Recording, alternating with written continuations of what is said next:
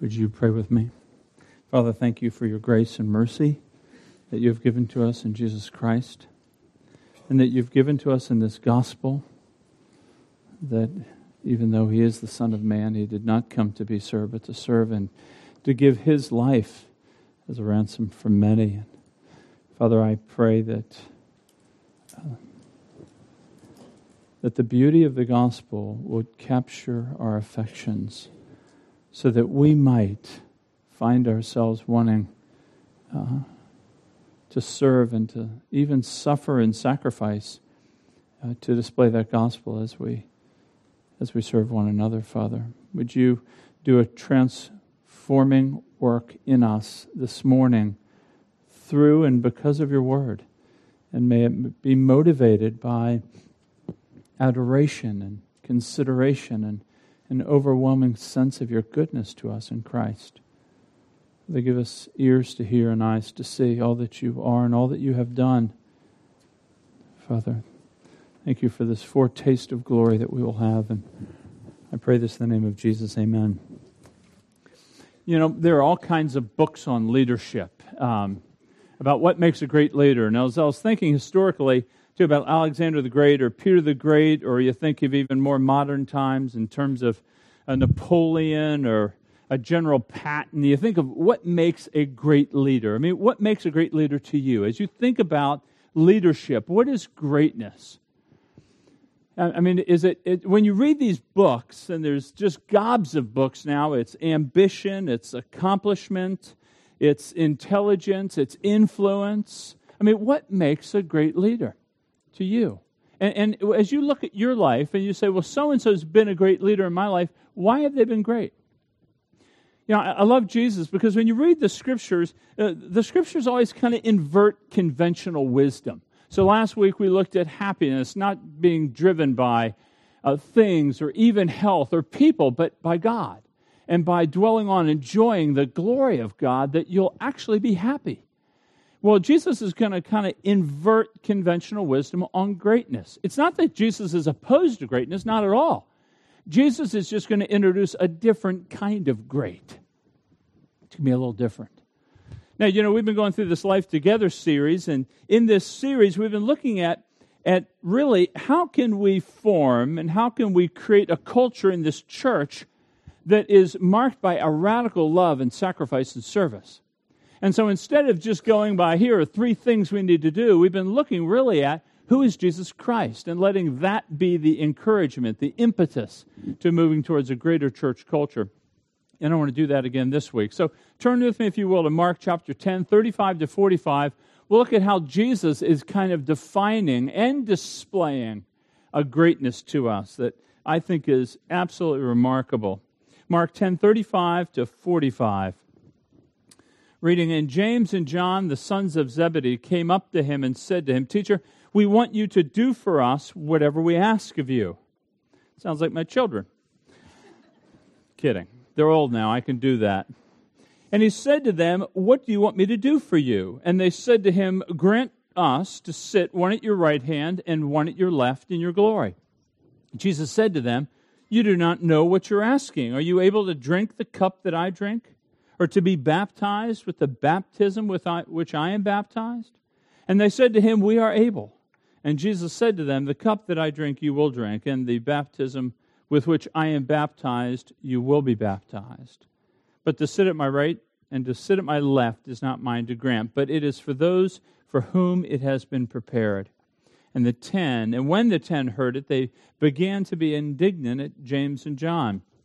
And Jesus called them and to him, and they and said to them, you know that those who are considered rulers of the Gentiles lord it over them, and their great ones exercise authority over them, but it shall not be so among you. But whoever would be great among you must be your servant, and whoever would be first among you must be slave of all. For even the Son of Man came not to be served, but to serve, and to give his life as a ransom for many. Now, just to set this in context, just previous to this passage in thirty-five, so I think thirty-one to thirty-four, Jesus for the third time has predicted his own death. And with each prediction, it, it became increasingly more graphic and more violent as to what he would suffer. So here we are, after the third prediction, these two sons of thunder say, hey, we want you to do something for us. We want the right and the left. We want the Secretary of State, the Prime Minister. We want the key positions. Now, this following three predictions of his death, you'd think, are they just dense? I mean, are they just thick? Well, yes, they are, without a doubt. But in a way, they're not. I want to remind you of what's happened prior to our passage. Jesus has been talking about the glory. He's been talking about the kingdom he would have.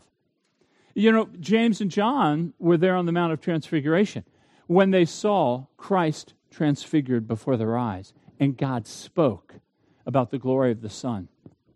These two were part of the disciples when Jesus, after having spoken to the uh, rich young ruler, just in the previous passage, and the rich young ruler turned around because he didn't want to part with his wealth. And here's what Jesus said to the disciples. He said, truly I say to you, in the new world, this is preceding our text now. This is what James and John had heard. He says, truly I say to you, in the new world, when the Son of Man will sit on his glorious throne, you who have followed me will also sit on twelve thrones, judging the twelve tribes of Israel. So they're thinking, hey, great, we're going to Jerusalem. We're going to get these twelve thrones. We just want the right and the left. Now, don't think the other ten were somehow more magnanimous. Uh, they were indignant at these ten, probably for asking first. So you see kind of this picture of the disciples who had been with Jesus now close to three years, and they're seeing this idea of what is great leadership, its position, its power, its presence. This is why, and even in the passage prior to the rich young ruler, remember the kids were coming up to Jesus and the disciples didn't want to have any parts with him. Why? Well, they couldn't advance the kingdom. What are a bunch of kids going to do for the advancement of a kingdom? And they tried to shoo him away. And Jesus, of course, said, don't hinder the kids. Let them come to me. For such to these belong the kingdom of God. So you have this idea that you can kind of understand that they were thinking we're going to get these thrones of glory. But they were thinking from a secularized, a worldly viewpoint. Well, Jesus, of course, now points to their denseness. He says, you do not know what you're asking. Are you able to drink the cup that I drink, or to be baptized with the baptism with which I will be baptized? Are you able to do it, really? Now, they quickly say, yes, we are. It's amazing how fast we can. Yes, we're able to do it. Now, I, they probably thought that, well, we're going to Jerusalem. That's where it's going to begin. And we may actually have to extend our lives fighting with Jesus for this kingdom. I don't think they understood. I think they probably thought maybe we'll die like the other zealots. Either way, um, Jesus corrects them. He's challenging their view of leadership by saying, this cup and this baptism which with he would undergo is not going to be the same. L- let me explain what I mean. W- when he speaks about this cup that he will have to drink, that's an Old Testament expression. It's found both in Isaiah fifty-one. It's found in Jeremiah. It's an expression of, of suffering wrath. In other words, when God uses it, he says, I'm going to pour out the cup. In other words, God's wrath and God's judgment will fall upon the wicked nations and the enemies of Israel. So when Jesus says, I'm going to have to drink the cup, he's saying, I'm going to have to endure the very wrath of God for sin. I'm going to have to, I'm going to have to endure all that God has against sinners, but I will endure it in myself. Or the baptism with which he is baptized. The idea of baptism, you know, when you baptize a person, they're they're literally overwhelmed with water. They go underneath the water. And Jesus is saying that the sorrow and the suffering that are going to come over me are going to be unbelievable. The shame, the guilt, all the sin. So when Jesus says you don't know what you're asking, while they will drink suffering, while they will be baptized in a measure of suffering, in their identification with Jesus, nobody would undergo what Jesus goes under.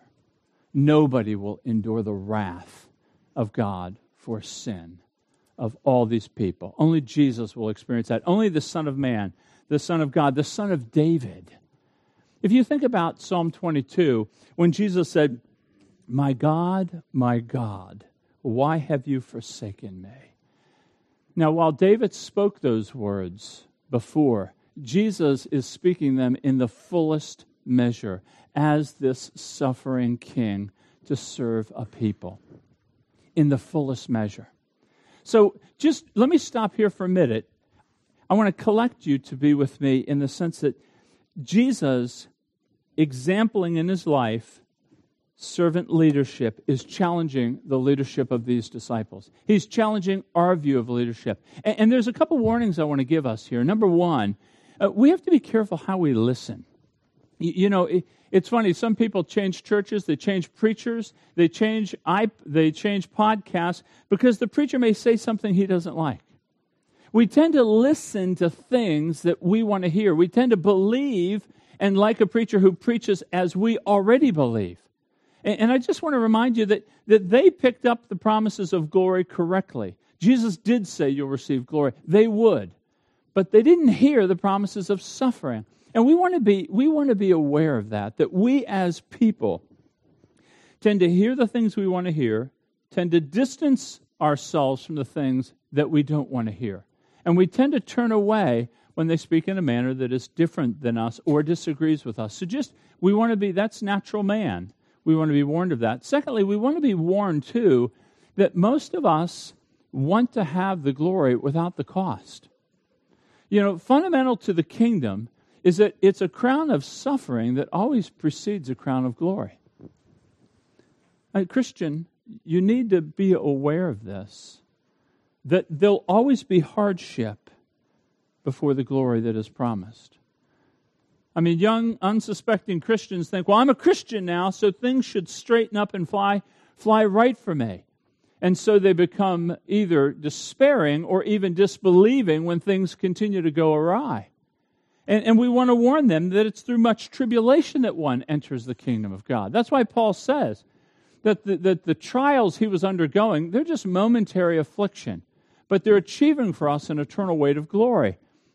So remember, suffering comes to the Christian, and the suffering precedes the glory. This is what J C Ryle, he was an Anglican uh, minister in Britain in the nineteenth century, mid-nineteenth century. Here's what he writes. He says, there are few Christians who do not resemble James and John when they first begin the service of Christ. We are apt to expect far more present enjoyment from our religion than the gospel warrants us to expect. We are apt to forget the cross and the tribulation, and to think only of the crown. We form an incorrect estimate of our own fortitude and power of endurance. We misjudge our own ability to stand temptation and trial. And the result of all this is that we often buy wisdom dearly, by bitter experience after many disappointments and not a few falls. So how do you understand greatness in leadership? Do you see it coming with a cost? Do you see it coming with suffering? I mean, we have the Olympics coming up. Nobody would expect an Olympian who is preparing for the crown of victory to not undergo great suffering and pain and trial in preparing for it. So why do we? Why do we think that all the glory is going to come without any of the suffering? So it's just a warning. I, I think the disciples for us are closer to us than we think they are. But Jesus corrects it. And so look with me at forty-two. Jesus called to them. So Jesus is gathering his disciples, one more teaching, and he says, you know that those who consider rules of the Gentiles lord it over them, and their great ones exercise authority over them. So there is no need to teach the disciples about the harsh, corrupt rule of the Romans. They didn't. Everybody saw it. You know it.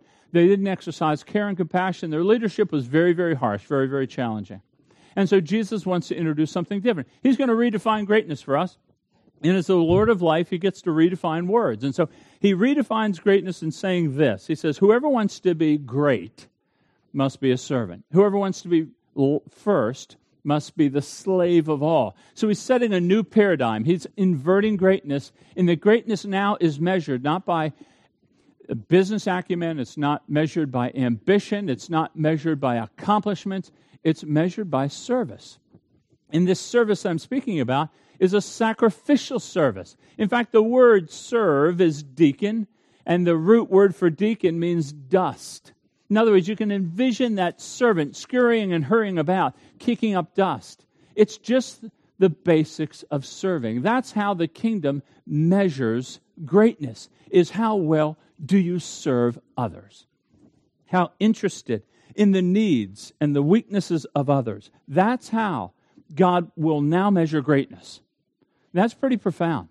Coming from a highly self-centered individual like myself, who my mother was convinced that I would need a fleet of servants when I was growing up, that this is, this is very strong inverted language here, to be serving. Listen to what Jesus says in Luke twenty-two twenty-seven. He says, who is greater, the one who reclines at the table or the one who serves? Is it not the one who reclines? He says, but I am the one who serves. Jesus is redefining greatness as service. And the service is profound. When you see verse forty-five, he grounds service in himself. He says, for even the Son of Man comes not to be served, but to serve. Now, let me explain this, because he's really drawing both a basis for why we serve, but he's also drawing a comparison to how we ought to serve. For even, that's a comparative term, as the Son of Man serves. Listen, when you think of the Son of Man, my mind is drawn back to Daniel chapter seven, verses thirteen and fourteen. Daniel, if you remember, is having a vision. So what I'm going to read to you was what Daniel penned about a vision that he had of glory. So he is relating to us in this scripture what he saw and what he heard. And so here's what he records. He says, I saw in the night vision, behold, with clouds of heaven, there came one like a son of man, and he came to the Ancient of Days, which was an expression for God, and was presented before him. And to him, that is the Son of Man, and to him was given dominion and glory and a kingdom, that all peoples, nations, and languages should serve him. His dominion is an everlasting dominion, which shall not pass away, and his kingdom one that shall not be destroyed. So Daniel sees this vision of a fourth kingdom that's eternal and glorious, the Son of Man riding on the clouds, which was only for God, this divine being coming before God, receiving a kingdom and receiving all the glory so that all the peoples and all the nations would serve him. That's the Son of Man. So when Jesus says, for even the Son of Man came not to be served, but to serve, you're supposed to just have your head spin and think, that's unfathomable. He's the one that we're all supposed to be serving. He's the one with the eternal kingdom. He's the one before the Ancient of Days. He was presented before God, and God gave him all this. And we're to serve him, but no, he's come to serve us. That, that's the mind bender. I, I mean, don't let the familiarity of the gospel dull you to not hearing the weight of this, that he came to serve us, the Son of Man. I mean, the infinite humility, the overwhelming condescension of the Son of Man becoming a servant to sons of men. It's profound. And then he goes on to explain what this service looks like. He says that even the Son of Man came not to be served, but to serve, and to give his life as a ransom for many. Uh, th- this isn't a, a coordinate idea. It's a further explanation of service. To give his life. Jesus came to die. I, I mean, think all the world leaders. I mean, all the great leaders of history. Has anyone ever come to die? Does it not set him apart from all leaders? Some may have died leading, but they didn't come to die. He came to die. Now, to just die is, frankly, worthless unless there's a transcendent purpose. And his is stated as he came to die and to give his life as a ransom. Now, when you think of ransom, you naturally think of money being paid to deliver somebody from some form of bondage or kidnapping. I'd rather have you think of ransom. The word was used more in the deliverance of slaves.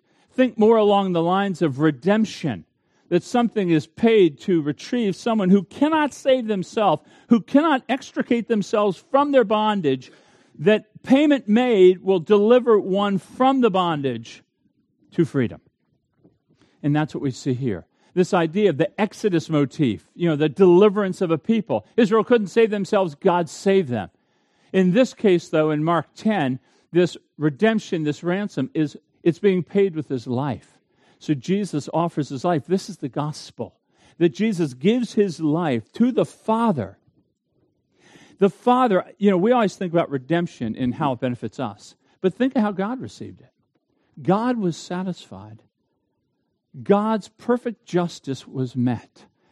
God, if you will, was happy that payment had been rendered, sins had been justly punished, so that we could be drawn from slavery to freedom to worship God. This is what Paul picks up and gives greater word to in First Tim. He says, "For there is one God, there is one mediator between God and men." So think of all the religious leaders, look at all the self-appointed messiahs, and look what it says here. For there is one God, there is one mediator between God and man, the man, Christ Jesus, who gave himself as a ransom. Or in Titus two fourteen, he gave himself. He laid down his life for us to redeem us from all wickedness and to purify him for himself a people that are eager to do what is good. So he frees us from that condemnation. Boy, that, that is... That is amazing. Ransom. But notice the last part of it.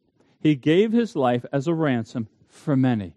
Now, this is the idea of substitution here. Not just ransom carries this idea of substitution, but the word for. It's a little Greek word. It means in place of. He died in place of many.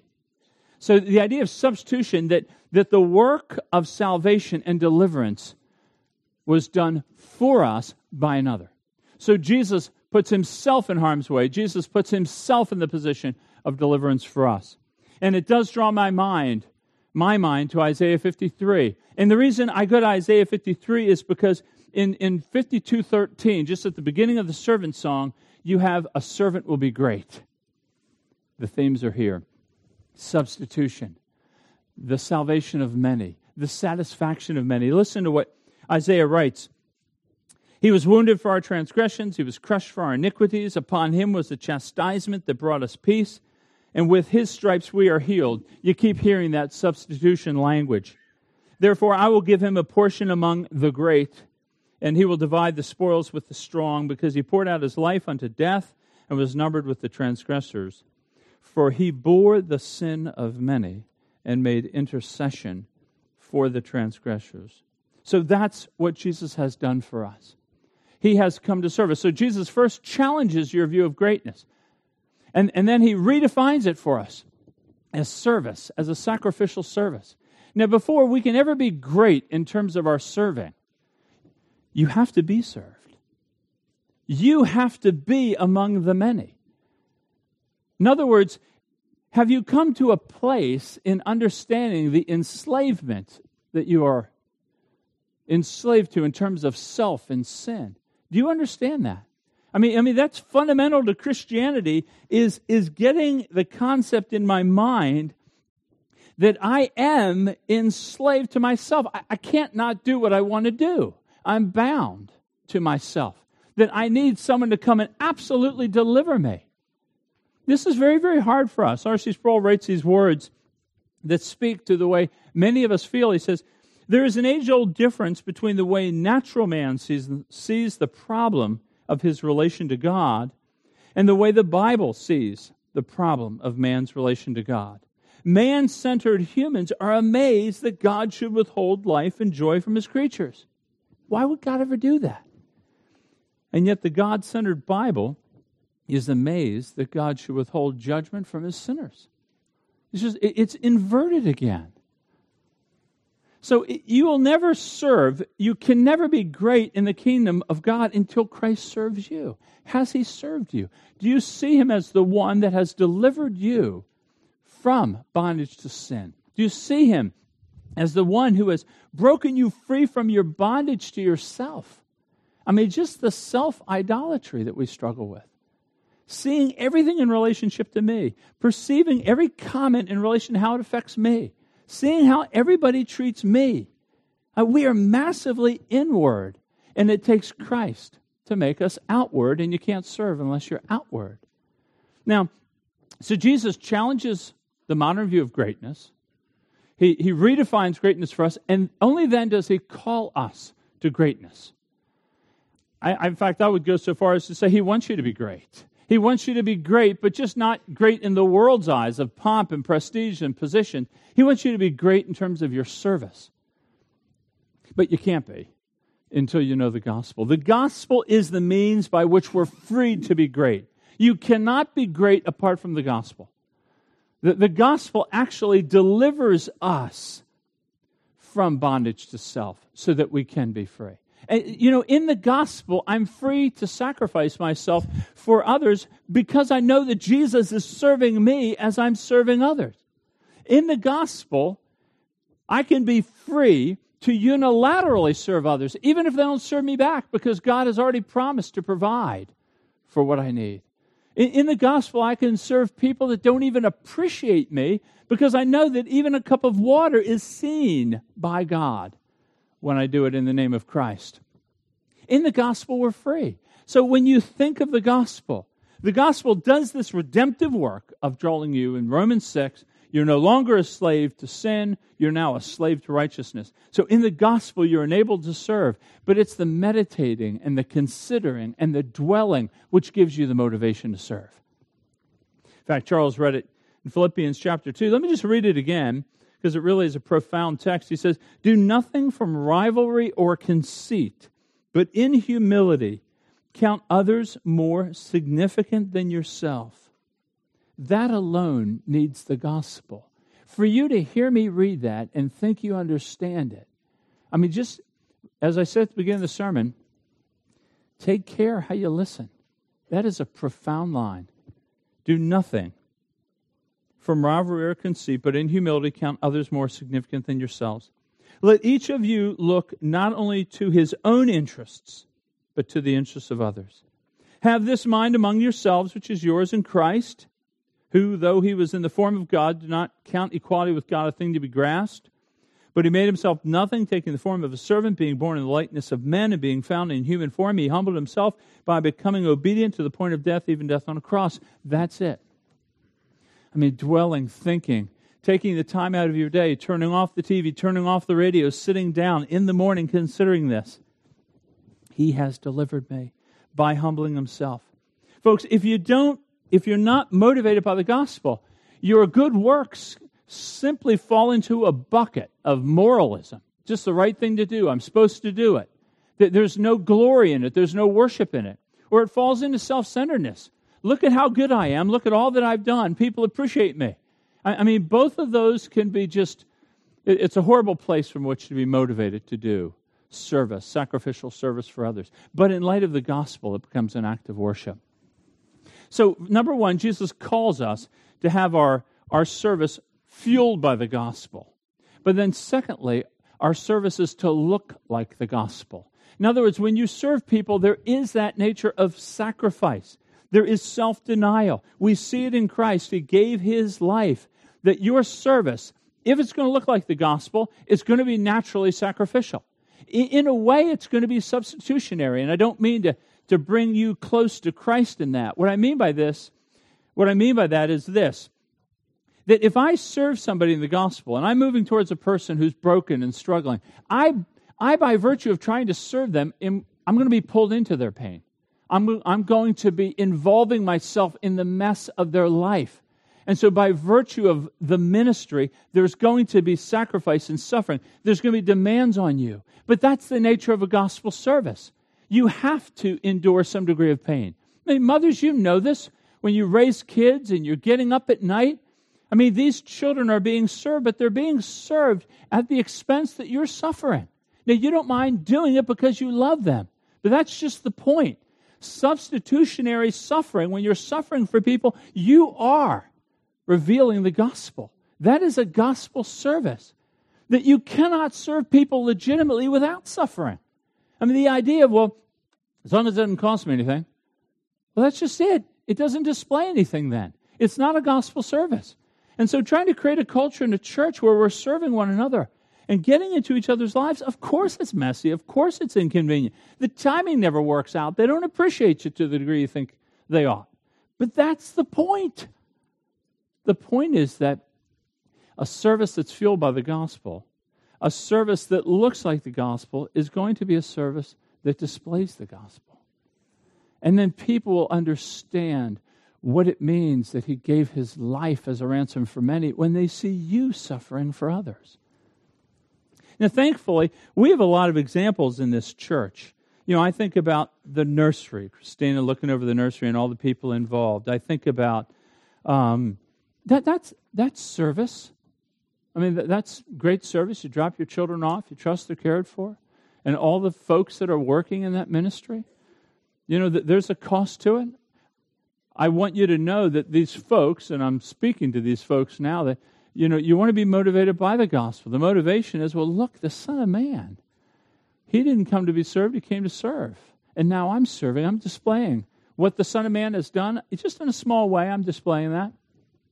I think about Mike Spann deaconing this building, and taking, he serves us. When the when the H V A C unit blows out, there's people, they attend to it. You'll come next week, and I'd say the heat's working just great right now, Mike, but But but the H V A C, the H V A C unit will be fixed. I think about Bill doing the finances. They're done, they're posted, they're right, they're correct, they're available. I mean, I think a lot about uh, the, the folks, the ushers. Mark came up. I, had, I was going to move my car. He said, no, I'll move it for you. You make sure the doors are locked. These are just small examples. Individually, they may not seem absolutely profound, but collectively they do to me. You know, we're served very well in this church. I, I want you to continue serving in that way. I, I would also encourage those who are being served that you would give words of thanks to them, that you wouldn't see their service as somebody's got to hand out bulletins. They are trying to display in some small measure their willingness to get here early, to stand at the door, to display the gospel to you. And so when we thank them, I'm not just thanking them for taking the time. I'm thanking, you have helped. When Mark grabbed my keys, he said, no, you go pray. I'm going to go do this for you. It just displayed the gospel to me. It's an act of kindness. It took his time. It took his effort. He had to go to greater length and expense than I did. It just displays the gospel to me. Reminds me of how great Jesus Christ is. You know, Jesus did say in John thirteen, he says, new commandment I give you, if you love one another, just as I have loved you, you also are to love one another. And by this, all people will know that you're my disciples, if you love one another. You could put service in there and it'd be the same truth. So, so let me just encourage you, encourage you this, that you and I are bathing in a culture that would hold greatness up as power, position, prestige, money, influence, whatever. That's what the culture. Jesus has a whole different paradigm. The paradigm is service. Sacrificial service, displaying what the Son has done for us. Meditate on the gospel, because Jesus redefines service, and he roots it in verse forty-five. forty-five, that for, because of. This is the reason that I'm asking you to do what I'm asking you to do. And then, folks, I would just challenge you to look at your lives. Are you serving well? Men, are you serving your wives? Ladies, are you serving rightly motivated? Your husbands, children, you are being served well. Are you serving others? I, I mean, just take a few minutes today, this, even in the prayer time, and consider, what does my life look like in terms of greatness? How great is my life if I measure it by this sacrificial, unilateral, God-centered service to others? What does my life look like? Or is it just about me? Because if it's just about you, your life will not be great on that last day. But if you've spent yourself as the Son spent himself, I think it'll be a great day. So let's pray. And I will begin, and I invite you to pray with me. You can pray out loud. This is a foretaste of heaven. We're around the throne. We trust in the presence of God being among us now, so let us give words of thanks, or even words of petition to help us move from loving being served to serving. I'll begin. Father, thank you for your word, but Father, thank you for the Son who has displayed and declared this truth to us. Open our eyes to him as the Son of Man, appearing before the Ancient of Days, deserving all service, serving us in the giving of his life. Wake our souls up to that glorious truth.